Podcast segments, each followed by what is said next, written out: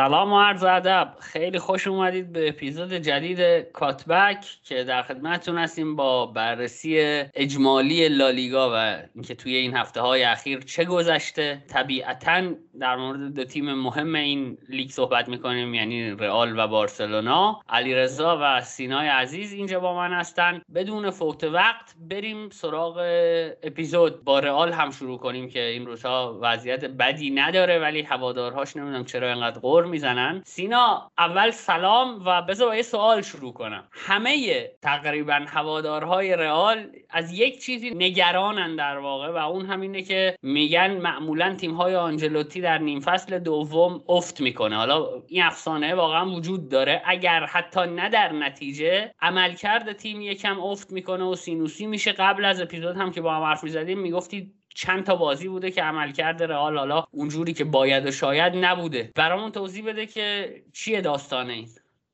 خب من اول سلام عرض می‌کنم خدمت همه شنونده های عزیز. راستش آره من فکر می‌کنم یه مقدار این قضیه بر حسب واقعیت بوده. یعنی دو سه فصل رو کارلو آنجلوتی با همچین سناریویی جلو برده و فکر کنم واقعیت داره یه جورایی. ولی برای این فصل من بعید می‌دونم. چون فصل هایی که در موردش صحبت میشه اتفاقاتی دخیل بوده که باعث شده باشه ما بگیم تماما تقصیر آنجلوتی نبوده. برای مثال فصل دومش تو رئال مادرید هم همین موزل وجود داشت. یعنی ما تا نیم فصل اول تیم خیلی خوبی بودیم ولی نیم فصل دوم نتایجمون تو لالیگا افت کرد تو چمپیونز لیگ تو نیمه نهایی هست شدیم ولی خب همه اینا دلیل داشت. ما یه بازی دوستانه کردیم تو تعطیلات بین نیم اول و نیم فصل دوم مقابل میلان. و اونجا ها خسته شدن و مدریچ اول مصوم شد و بعد خامس رودریگز و اون فصل ما عمق خوبی تو خط هافبکمون نداشتیم بعد از رفتن دیماریا و ژاوی آلونسو. و همین باعث شد که آنجلوتی نتونه نتیجه بگیره و یه مقدار اون بار تقصیرات ازش بر می داشت. ولی این فصل من فکر کنم یه مقدار شرایط فرق کرده. حالا من توضیح میدم چرا تو بعضی از بازی ها تیم خوب نبود اما فکر کنم این مورد تو این فصل اتفاق نیفته به احتمال زیاد.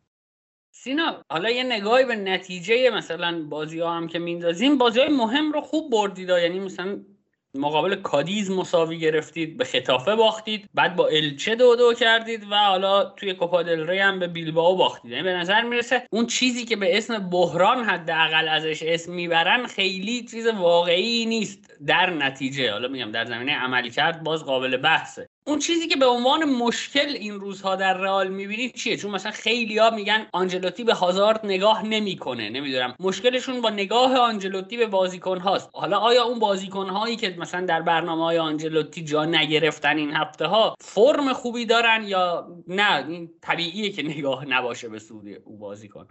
خب من اول می‌خوام اینطور شروع بکنم که من اولین اپیزودی که اومدم اینجا تو کاتبک صحبت کردم دقیقا تو همچین نقطه ای از پس بود و همچین اتفاقاتی هم افتاده بود. یعنی ما تو لیگ یه دو تا بازی رو نتونسته بودیم ببریم و تو کوپا هم هست شده بودیم و الان هم ما تو کوپا ری جلوی بیلبائو هست شدیم و تو لیگ هم دو سه تا بازی امتیاز از دست دادیم. و خب اینکه یه اتفاق تو دو فصل پشت سر هم تکرار میشه یه چیز عجیبی نیست. فکر کنم دلیلش کاملا مشخصه. وقتی مربی رو عوض می‌کنی و باز همون اتفاقات تو یک مقطع رخ میده باید نگاهمون رو ببریم به یک سمت دیگه جز مربی. من فکر می‌کنم اصلا آنجلوتی زیدان یا هر مربی دیگه بیاد باز با این squad و با این نگاهی که طرفدارا مطبوعات رسانه به این تیم دارن یه مشکلاتی پیدا می‌کنه. برای مثال من فکر می‌کنم از بازی جلو کادیس شروع بکنیم بهتر باشه. خب ما جلو کادیس صفر صفر مساوی کردیم. ما تو این فصل اخیر همه مشکلاتمون جلو تیمایی بوده که داشتن از سقوط فرار می‌کردن و می‌خواستن تو لیگ بمونن. یعنی فصلی که قهرمان لالیگا شدیم فصل پیش و این فصل. یعنی اکثر امتیازاتی که ما دادیم به اسپانیول و ختافه و اینجور تیما بوده. و مشکلی هم که وجود داره علی‌رغم اینکه حالا ما مهاجم سرزن نداریم نمی‌تونیم رو توپای ارسالی اصلا کلا برنامه داشته باشیم که این تیم عرض نمیده به بازیش. یعنی مدام ما متراکمی تو همون پشت محوطه جریمه تو half space ها و zone 14 یعنی بازیکن هایی که ما لب خط داریم اصلا کارایی ندارن و اصلا خوبم نمی‌تونن لب خط بازی بکنن. برای مثال مثلا ما لوکاس واسکز رو به عنوان دفاع راست بازی میدیم که از سانتروش استفاده بکنیم. اما طبق حالا data یی که من دارم ازش تو half space راست بیشترین ارسالش انجام داده. یعنی 10 تا ارسال انجام داده و سه تا پاس کلیدی هم ارسال کرده. خب ما تو سمت راستمون کلا نتونستیم بازیکن لب خط داشته باشیم که مسمر ثمر باشه. یعنی برای اون flank سمت راست خسوس نواس بازیکن موثرتری بوده از نظر ارسال پاس کلیدی و سانتر یا حتی مدافع راست ختافه. و من فکر می‌کنم اینکه ما نه تو سمت چپ نه تو سمت راست بازیکنی رو نداریم که اونقدر لب خط خوب بازی بکنه باعث شده که آنجلوتی نتونه از اون عرض زمین استفاده بکنه. یعنی ما نه هیچ وقت سانتر خیلی خوبی انجام میدیم. حالا جلوی الچه یک بار مثلا وینیسیوس تونست یه ارسال خوب انجام بده و ادر میلیتائو گل مساوی رو زد. ولی خب ما تو دقایقی از بازی بودیم که نیاز به گل داشتیم. خب ادر هم مدافع است. یعنی ما تو دقایق بازی به گل نیاز داشتیم که ادر اومد جلو و ضربه سر زد و اینکه ما می‌تونیم از این عرض زمین هم استفاده بکنیم و روی ارسال برنامه داشته باشیم اما ابزارش رو نداریم. من فکر کنم دیگه تقصیر مربی نباشه حداقل تو این مسئله. یا مسئله دیگه ای که وجود داره استراتژی غلطی که مثلا تو بازی با بیلبائو آنجلوتی استفاده کرد که من فکر کنم تنها نقطه ای که حالا میشه آنجلوتی رو مقصر دونست تو تمام این برهه‌ای که دوباره برگشت سرمربی رئال شده همین بازی با بیلبائو تو کوپا بوده. یعنی تو بقیه بازی ها فکر کنم مثلا هم بازی کادیز هم ختافه هم جلو الچه که مساوی کردیم هم جلو الچه که هم بازی سخت و بردیم تو کوپا ری. من فکر کنم مقصر مربی نیست و اینکه حالا به یک بازیکن نگاه ویژه‌ای نداره یا بهش time نمیده باید ببینیم تو تمرینات از اون بازیکن چی دیده یا اینکه اون بازیکن موقعی که time گرفته و بازی کرده چه عملکردی داشته. اینا این استراتژی اشتباهی که میگی دقیقا چی بود؟ اینو یه توضیح میدی برام.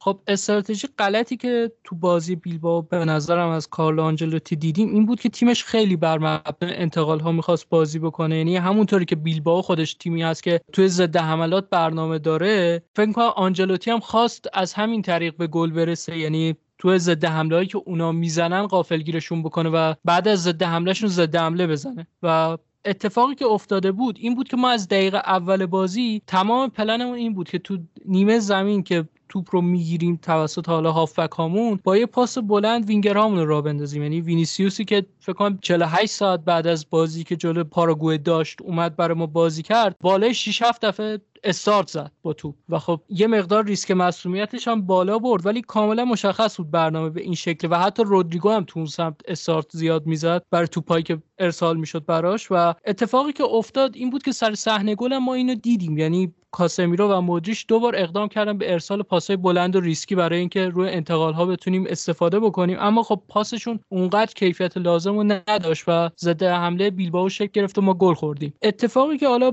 من فکر می‌کنم باید میافتاد این بود که ما مثل بازی که تو فینال سوپرکاپ داشتیم یک مقدار مالکیتمون رو بیشتر می‌کردیم. من فکر می‌کنم خود بیلبائو هم دوست داشت این هیجانه به بازی اضافه بشه اینکه بازی مدام و این شکل بره که انتقال های سریع صورت بگیره توسط هر دو تیم و فضاهای زیادی باز بشه به فراخور اینکه انتقال های زیادی صورت می‌گیره و توپ های زیادی رد و بدل میشه بین بازیکن های دو تیم. ولی خب اگر ما یک مقدار با طمانینه یک مقدار با مالکیت بیشتری بازی می‌کردیم مثل بازی فینال سوپرکاپ که با آرامش بیشتری بازی کردیم می‌تونستیم برنده باشیم. و اینجا هم آنجلوتی رو مقصر می‌دونم واقعا چون استراتژیش اشتباه بود و تو نیمه اول هم موقعیت زیاد دادیم به بیلباو و عملکرد کورتوا و بازی خوب ناچو و ادرمیلتا باز شد که ما نیمه اول رو مساوی بریم برخیم سینا حالا یه نکته ای که خود در مورد ضعف رئال در لب خط گفتی اگه ما بخوایم یه نگاهی کنیم اسکواد رئال رو یه نگاهی کنیم. برای مثلا عمق دادن به squad رئال توی خط هافبک کاماوینگا و والورده اضافه شدن به تیم. حالا کاماوینگا این فصل والورده دو سه فصل اضافه شده. و اون دو خطی که می‌تونن لب خط به شما گزینه بدن خط حملتونه که با وینگرها یا خط دفاعتونه با مدافعین کناری. بخوایم نگاه کنیم اولویت بندی کنیم که توی کدوم یکی از این دوتا شما نیاز به تغییر دارید فکر می‌کنم با من موافق باشی که دفاعهای کناریتونه. یعنی شما وینگرهاتون رو نمی‌تونید بریزید دور و برید وینگر جدید بیارید فیکس بازی بدید در هر دو ور. چون وینیسیوس که خیلی عالیه به نظر من یک سمت اون سمتم رودریگو یک حد قابل قبولی داره. بعد الان فعلا هازارد هست که ممکنه برگرده. آقای آسنسیو هست که می‌تونه وینگر بازی کنه. اما خط دفاعتون مخصوصا در دفاعهای کناری یکم نگران کننده است. یعنی سمت چپ که به نظر می‌رسه گزینه‌ای ندارید چون آلابا وسط بازی می‌کنه. حالا اگرم بیاد چپ باز آلابا هم سنش زیاده. نمی‌تونی طولانی مدت روش حساب کنید یک مندیه که اونو من نمی‌تونم قضاوت کنم که مثلا delivery هاش از لب خط چجوریه. اینو خودت بهم توضیح بده. و سمت راست اوضاع نگران کننده تر هم میشه. کارواخاله که هم عملکردش سینوسی شده جدیدا و همین که سنش داره میره بالا. هم واسکزه که حتی زمانی که با شما تمدید کرد هم خودش می‌دونست هم شما می‌دونستید که این آدم گزینه سوم شما هم قاعدتا توی اون پست نباید باشه. برنامه ای هست برای ترمیم این نقاط یا نه؟ خبری می‌رسه از رئال یا نه؟ خب اول در مورد سمت چپمون خب مندی به نظرم از این نظر مدافع خوبی نیست. یعنی تو شاخص دلیوری ها مدافع خوبی نیست ولی تو بقیه موارد مدافع خوبیه. یعنی لحاظ بازی سازی جلو بردن توپ یا حتی اکتای دفاعی مدافع خیلی خوبیه ولی تو این زمینه ضعف داره. اما تو سمت راستمون خب کارواخال خیلی مصدوم میشه و ما نمی‌تونیم روش حساب بکنیم و کارواخال قدیم هم نیست. یک مقدار سرعتش رو دست داده نسبت به سالهای اوجش و عملکردش هم همونطور که گفتی سینوسیه. و واسکز هم واقعا کسی ازش توقعی نداره. همین که می‌تونه تا یه حد قابل قبولی کار تیم رو جلو ببره واقعا باید ازش ممنون باشیم چون بیشتر از این نباید هم ازش انتظار داشته باشیم. اما در مورد وینگرها خب وینیسیوس داره کارش رو درست انجام میده و خب طبیعیه که ما نخواهیم نقشش رو عوض بکنیم و این نقشش هم خیلی خوب جا افتاده. اما در مورد سمت راست من فکر می‌کنم اگر بشه تابستون با آسنسیو تمدید نشه و بذاریم تو این سال آخر قراردادش از رئال جدا بشه و برای هازارد هم مشتری پیدا بشه ما می‌تونیم برای سمت راستمون یک فکری بکنیم. هرچند که من فکر می‌کنم اصلا با اومدن امباپه سیستم تیم تغییر می‌کنه. یعنی فد والورده اضافه میشه و ما یک 442 می‌بینیم از آنجلتی همونجوری که به 442 خطی هم خیلی علاقه داره. ولی در کل فکر می‌کنم مشکل دفاع راسته که دو تا گزینه الان رئال مادرید داره. اینکه 40 میلیون خرج بکنه برای دفاع راستش که یکی از برنامه هاشه برای تابستون یا اینکه آلوارو اودریوزولا رو برگردونه که فکر می‌کنم یکی از این دو گزینه احتمالا توسط سرن رئال انتخاب میشه برای تابستون. اینکه یا اودریازولا یا 40 میلیون خرج این یه جوری در لفافه به این معنیه که ما فکر می‌کنیم اودریازولا می‌تونه اندازه یه بازیکن 40 میلیونی به ما کیفیت اضافه کنه در صورتی که بعید می‌دونم. نظر خودت هم در مورد اودریازولا بهمون میگی. واقعیتش تا اون مقطعی که ما دیگه واسکز هم از دست دادیم و مجبور شدیم اودریوزولا رو بازی بدیم من فکر کنم اودریوزولا مدافع خوبی نیست و اصلا بازیکن خوبی هم نیست. یعنی فکر کردم ورزش رو اشتباهی انتخاب کرده و باید بره بدمینتون بازی بکنه. اما تو اون مقطعی که اومد بازی کرد بد بازی نکرد حقیقتش. یعنی من راضی بودم به نسبت. ولی خب این فصل تو فیورنتینا معمولی بوده. یعنی مدافع خوبی نیست ولی مدافع بدی هم نیست. حقیقتش فکر نمی‌کنم تو رئال مادرید بتونه جا بیفته ولی فکر می‌کنم یه تیم خوب می‌تونه بره. شاید همون فیورنتینا توش جا بیفته و خوب بازی کنه. متوسط الحاله واقعا به معنی واقعی کلمه متوسط الحاله علی رضا هم می‌خواست در مورد کاماوینگا و والورده یه چیزی بهمون بگه. علی رضا خوشحال میشیم اگر معاشرتی داشته باشیم با سلام به شما و همه شنوندگان. من در مورد والورده که سینا صحبت کرد یه سری حقیقتش تو این چند وقت وقتی بازی کرده یه سری نقاط ضعفی داره که به نظر من باید حلش کنه یا اینکه به پست دیگه ای فکر کنه برای ادامه کریرش. این والورده خیلی بازیکن مستعدیه. تو اپیزود قبل کامل درباره اینکه چقدر خوبه صحبت کردیم. اما توی تیم مثل رئال مادرید به نظرم هافبک یکی از ویژگی های بدیهی که باید داشته باشه اینه که موقع بیلداپ یه قسمت جدا از تیم نباشه یه واحد باشه. جزئی از یک واحد باشه. و خب این توی والورده به نظرم کمتر دیده میشه نسبت به بقیه هافک های رئال مادرید نسبت به کاماوینگا نسبت به کاسمیرو نسبت به تونی کروس و مدریچ که طبیعتا هر هافکی نسبت بهشون تو این زمین ضعف داره. اما والورده موقع بیلداپ چیزی که من ازش می‌بینم اینه که خودش رو یکم جدا می‌کنه و بیشتر تلاش می‌کنه که بازیش رو متصل بکنه به فاز دوم بیلداپ. که با استفاده از حمله توپای خوبش به چشم بیاد بازیش. این قابلیتی که والورده باید داشته باشه چون که بهترین ویژگیشه در کنار حمله کردن به فضاها. اما باید همزمان خودش رو هم توی بیلداپ تیم شرکت بده. همزمان باید بتونه پاسای کوتاهی رو کامل بکنه و مشارکت داشته باشه. در مورد کاماوینگا حرفی که می‌خواستم بزنم اینه که خب خیلی بازیکن کم سن و سالیه و از اون طرف بازیکن خیلی هم خوبیه. اما این مسئله باید باعث بشه که توی یه نقش مشخص خودش رو پیدا کنه اینکه یه بازیکن چند پسته باشه خیلی ویژگی مثبتیه. اما اینکه کاماوینگا الان 6 بازی کنه و دقایقش جوری تقسیم بشه که نتونه بازی خودش رو تو یک پست مشخص بسازه به نظرم می‌تونه تو آیندهش یکم خطرساز باشه و خطرناک باشه برای آیندهش. در حقیقت به نظرم این دو تا بازیکن بازیکنایی که آینده رئال مادریدن. قطعا رئال مادرید اگر تیم رقابتی باشه که هست این دوتا بازیکن داخل ترکیبش بازی می‌کنن. و خب به نظرم این ضعف اگر تو فوتبالشون برطرف بشه و فرصت ها بهشون داده بشه می‌تونن خیلی کمک کنن به تیم. خب اول در مورد والورده می‌خوام صحبت بکنم. حرف علیرضا کاملا درسته. یه مقدار جداست از فاز اول بیلداپ. اما فکر می‌کنم چیزی که تو بازی شک گرفته تو این مدت یعنی هر مربی که اومده حالا چه دوره سولاری که تازه به ترکیب اضافه شد و به صورت تعویزی بازی می‌کرد چه زمان زیدان و چه الان که با آنجلوتی کار می‌کنه بیشتر اون حمله به فضاها ازش خواسته شده اینکه روی حمله توپش بیشتر مانو بده. و انگار خود مربی ها هم می‌دونن که تا وقتی مدریچ هست کروس هست برای فاز اول بیلداپ فد والورده رو می‌تونن یه کاریش بکنن بذارن در فضای دیگه قرار بگیره از تیم جدا باشه یا برنامه ای به اون صورت براش ندارن چون می‌دونن تو فاز اول بیلداپ می‌تونن با این دوتا هافبک کار جلو ببرن. ولی من فکر می‌کنم اصلا فد والورده باید پستش عوض بشه همونطور که علیرضا گفت. یعنی یا باید هافبک راست بازی بکنه به طور دائم یعنی ما فد والورده رو به عنوان یک هافبک راست ببینیم یا اینکه همون پستی که فصل پیش بازی می‌کرد یعنی به عنوان یک شبه وینگر تو سمت راست یه چیزی شبیه به متزالا که ما فصل پیش از فد والورده می‌دیدیم که بازی می‌کرد. و در مورد کاماوینگا من فکر می‌کنم بد نیست که چند پسته باشه ولی اینکه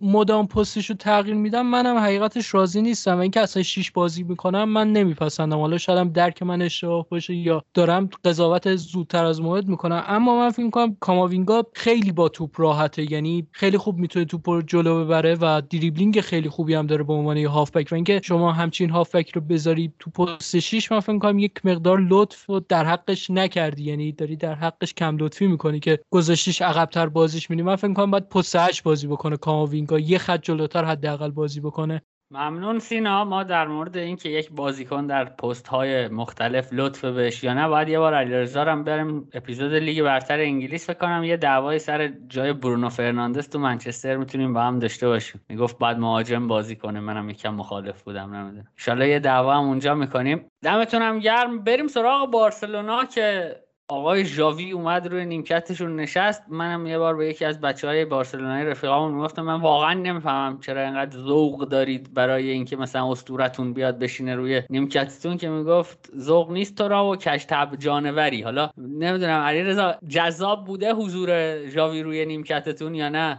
ببین نتایجی که موقع سوت پایان معمولا بازی باش تمام میشه خوب بوده دیگه. یعنی امتیازهای زیادی گرفتیم. به طور میانی فکر کنم دو یک دهم امتیاز گرفتیم با جاوی تو لیگ. و خب این عدد واسه کمان یک و نیم بود. اما به نظرم چیزی که حداقل من رو یکم نگران کرده اینه که خیلی بالا پایین داره عمل کرده تیم و صرفا هم نمیشه گفت که تیم به شکل یک مجموعه نه به شکل اینکه چه جوری بازی می‌کنیم چی کار می‌کنیم. خیلی من تو تیم بهتر شدن یا بدتر شدن نمی‌دونم. یعنی تو بعضی فاکتورها ما افت داشتیم ما موقعیت های کمتری می‌سازیم. یعنی اگر non-penalty xG ما نگاه کنین ما با کمان به طور میانگین تو هر بازی یک و 55 صدم x می ساختیم الان رسیده به یک و 32 صدم. اما خب ما تو بعضی مسائل پیشرفت هم می‌بینیم یعنی اینکه ساختار دفاعی تیم حداقل تو این چند تا بازی در واقع 10 تا بازی لیگ انجام دادیم بهتر شده و خب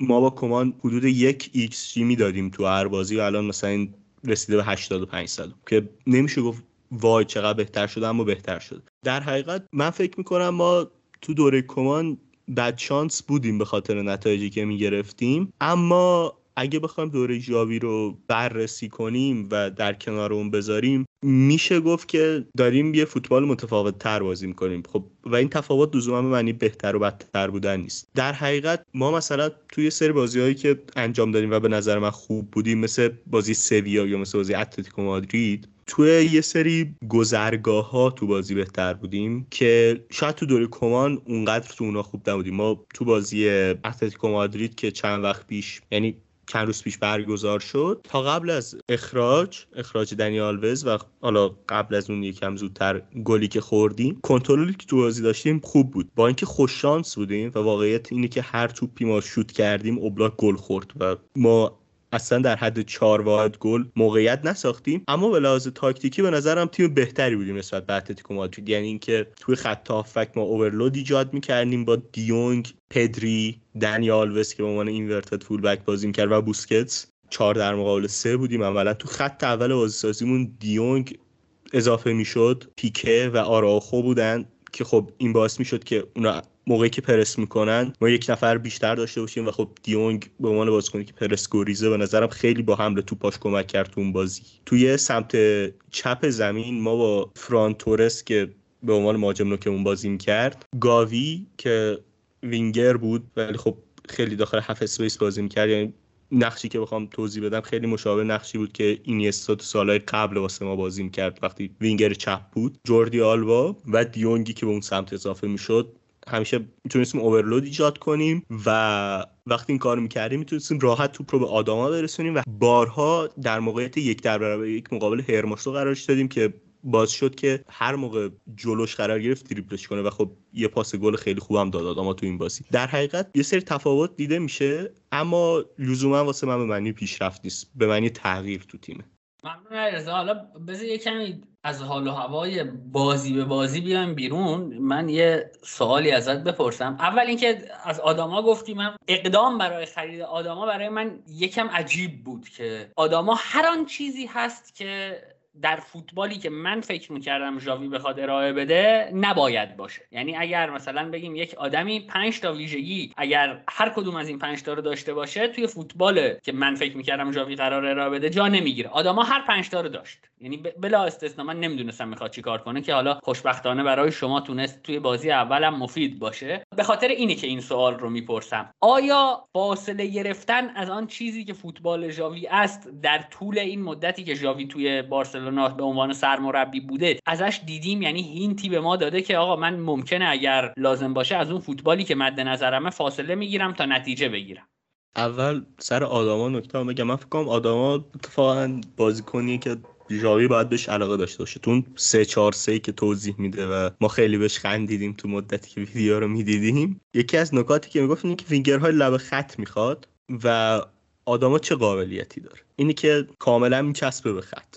موقع بازیش. دریبلای زیادی کامل می‌کنه که ویژگی که باید یه وینگر لب خط داشته باشه اقدام به دریبلای زیاد باشه و حمله توپ خوبی داره. حالا مشکل با آدما از کجا شروع میشه؟ اینکه نه به عنوان وینگ بک اوتپوت دفاعی خوبی داره نه به عنوان وینگر اوتپوت هجومی خوبی داره. یعنی یکی یه تشبیه خوبی کرده بود. آدما رو انگار مثل خشم خدایانه. یعنی گرفتار این مسئله شده. توی یه سری قابلیتاش خیلی خیلی خوبه و توی یه سری قابلیتاش واقعا بده. یعنی آداما بازیکنی نیست که حداقل من دیده باشم تو یه فصل توی همتون بگیم ما می‌تونیم حتما ازش یه خروجی بالایی بگیریم. و خب باعث میشه که نسبت به این انتقال قرضی که احتمالا دائمی میشه یکم بدبین باشه. البته که اگه به عنوان squad player باشه و ما یه وینگر راست داشته باشیم اون موقع میشه بیشتر درک کرد این تصمیم رو. اما در مورد فوتبالی که جاوی بازی می‌کنه به نظرم توی یه سری بازی ها ما واقعا این رو دیدیم که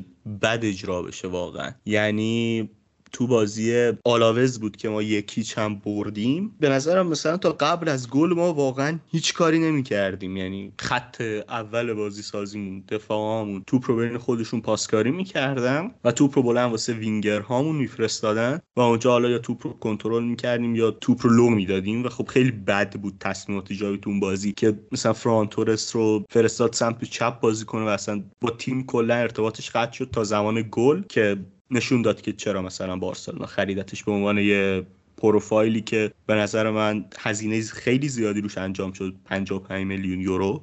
ولی پروفایلی بود که بعد پشت دفاع حرکت بکنه بازیکنی که بعد این کار رو بکنه سر گل هم همین کار کرد دقیقا. کاری که ازش توقع میره انجام بده و پاس گل داد به دیونگ. یا مثلا تو بازیایی بوده که به نظرم حتی نتونسته کارهای اولیه فوتبالش رو انجام بده. من داشتم به دیتا همون نگاه کردم که چقدر مثلا توپ رو بیشتر بردیم تو محوطه جریمه حریف توپ رو کمتر بردیم تو محوطه جریمه حریف و نسبت به دوره کمان در حقیقت چه تغییری کردیم. مثلا بازی ویارال بازی که میانگین عمل کرده جاوی رو واقعا بد نشون میده. یعنی اون بازی به نظرم کاملا اوت کوچ میشه جایی توسط اونای امری بخوام به شکل تاکتیکی بگم تو اون بازی اریک گارسیا سمت راست خط دفاع ما بازی می‌کنه دفاع راسته علی رغم اینکه ما بازی رو سه یک می‌بریم اما گارسیا وظیفش این میشه که وینگر چپ ویارئال man mark کنه. یعنی دستور تو 90 دقیقه داره. و خب این باعث میشه که موی گومز بیاد تو half-space و ما flank راستمون کل بازی آزاد بشه و خب مثل دانجوما اونجا حرکت کنه. و ما به شکلی بازی بشه که مثلا شاید 70 80 دقیقه تو زمین خودمون بشه بگه مثلا زندانی بودیم نمی‌تونستیم توپ رو بیاریم بیرون. در حالی که خب تو ترکیب ما تو اون بازی دیونگ بازی می‌کرد پیکه بازی می‌کرد بوسکتس بازی می‌کرد گار خود گارسیا بازی می‌کرد گاوی بازی می‌کرد. اینا بازیکنان که هم با حمله توپ هم با پاس می‌تونن کمک کنن به تیم. ولی خب ابدا تو اون بازی نتونست چاره پیدا کنه. و در نهایت میگم بالا و پایین از لحاظ سبک فوتبالی داشته و هم از لحاظ نتیجه طبیعتا. اما فعلا هم یکم کمتر از کمان بد شانس بوده. همین که تیم تغییر کرده از لحاظ فوتبالی تغییر کرده ولی این تغییر باید باید باید به سمت بهتر شدن بره. یعنی اینکه اینکه ما توپایی که می‌بریم تو محوطه جریمه رقیب توپایی که می‌بریم تو یک سوم رقیب اینکه کمتر بشه به نظرم نشانه خوبی نیست. میشه تا حدی به تغییر سبک و اینکه حالا بازیکن دوباره با یه فوتبال دیگه بخوام بازی کنن ربطش داد. اما باید بهتر از این بشه. نکته ای که واسه من واضحه. البته بگم که توی یه سری مسائل واقعا بهتر شدیم. به نظر من ما بهتر از قبل پرس می‌کنیم با اینکه درصد پرسمون تو یک سوم تهاجمی رقیب کمتر شده و بیشتر توی میانه زمین پرس داریم می‌کنیم. اما باید رفته به رفته تو این زمین هم خودمون رو خیلی خیلی بهتر بکنیم. قسمتیش باید با خرید انجام بشه. یعنی مثلا بازیکنی مثل بوسکت نمی‌تونه فصل 38 تا بازی بکنه. خب وقتی اینقدر بازی می‌کنه بیشترین دقایق بازی رو داره تو تیم ما. و یکی از بیشترین دقایق رو داره تو فوتبال اروپا. عملکردش ناخودآگاه افت می‌کنه و حالا این در کنار سن بالاش قرار می‌گیره. در کنار کند شدنش به خاطر سنش باز قرار می‌گیره. و خب بعضی پروفایل ها باید خریداری بشن بعضی مثلا به لحاظ تاکتیکی باید بهتر بشن ممنون علیرضا. حالا یه سوالم داشتم ازت این که ببین من یه حرفی زدم که شاید هم به نظر مسخره برسه که گفتم که به نظرم بارسلونا می‌تونه با همین سبک بازی ژاوی برای قهرمانی بجنگه به شرط اینکه ترکیبش متوازن باشه و مهمترین چیزی که من توی این سبک بازی بارسلونا حداقل فکر می‌کنم بارسلونا بهش احتیاج داره ریپلیس کردن آقای بوسکتس با یک شماره شیشیه که بتونه پاسهای کوتاه موثر در کمترین زمان بده لاس زدنش با توپ کمتر باشه. بوسکتس نمی‌دونم چرا جدیدن. اینقدر تو این زمینه بد شده. و برای من همیشه این سواله که آیا ژاوی برنامه‌ای برای پست شیشش داره؟ یعنی یا با عوض کردن بوسکتس با یکی دیگه اونجا بازیش بده؟ چون واقعا دیونگ هم حیف اگه بیاد اونجا. یعنی اون عرض 5 6 نفره ای که دو تا وینگر روی half-space و دو نفر که یکیش آقای مهاجمتون باشه و یکی از شماره 8 ها گاهن اضافه میشه دیونگ برای زدن به half-space یا اضافه شدن به box خیلی خوبه و وقتی بیاریش توی پست 6 بازیش بدی عملا انگار توی قفس گذاشتیش. و می‌خوام بدونم چی برنامه برای این پست هست جایگزینی برای بوسکتس در نظر گرفتن؟ چون به نظرم ادامه دادن با بوسکتس کار خردمندانه ای نیست حقیقتا.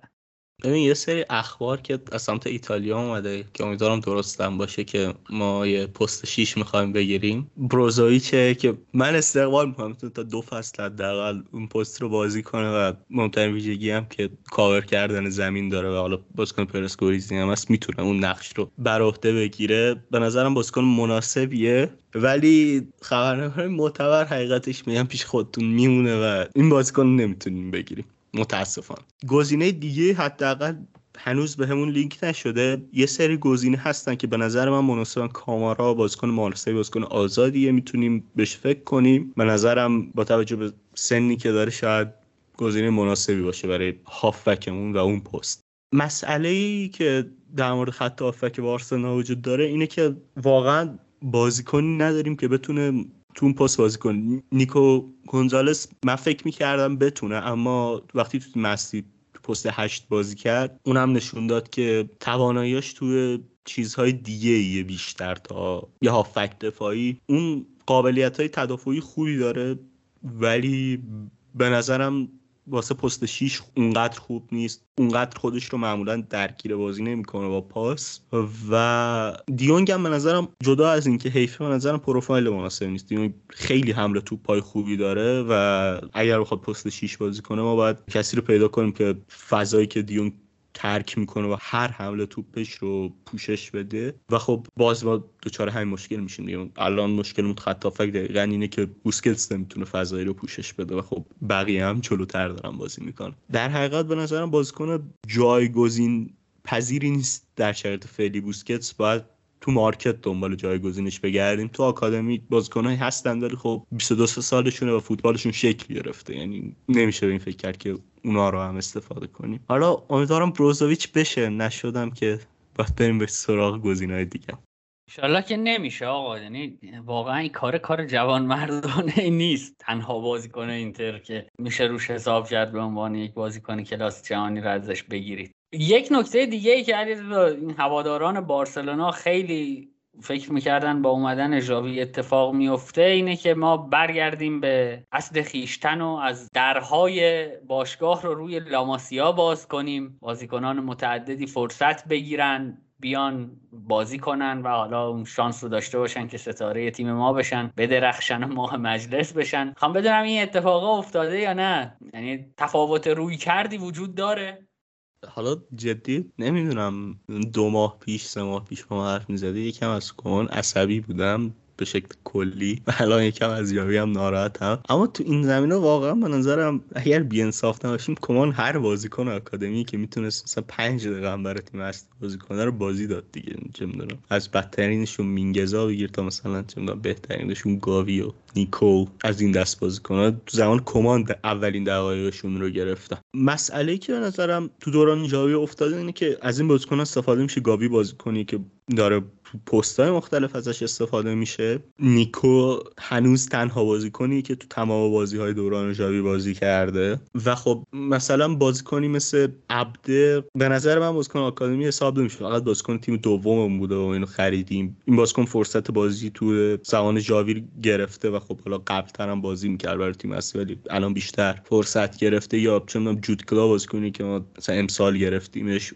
اون هم داره دقایق پیدا می‌کنه. حالا احتمالا سریع برمیگرده تیم دو با وجود خریدایی که داشتیم. اما مسئله اینه که الان تیم دوم ما من به عنوان کسی که دنبالش می‌کنم به نظرم بازیکن محدودی داره که بتونن به تیم اصلی اضافه بشه. شاید میکا باشه که دفاع چپ پایی که بازی می‌کنم اونم به نظرم بخاطر قدش شاید خیلی نباید روش حساب باز کنیم یا گزینه ها به هر حال محدودن دیگه. این گزینه نیستن که من بگم الان بیاد وارد تیم اصلی میشه و فیکس میشه.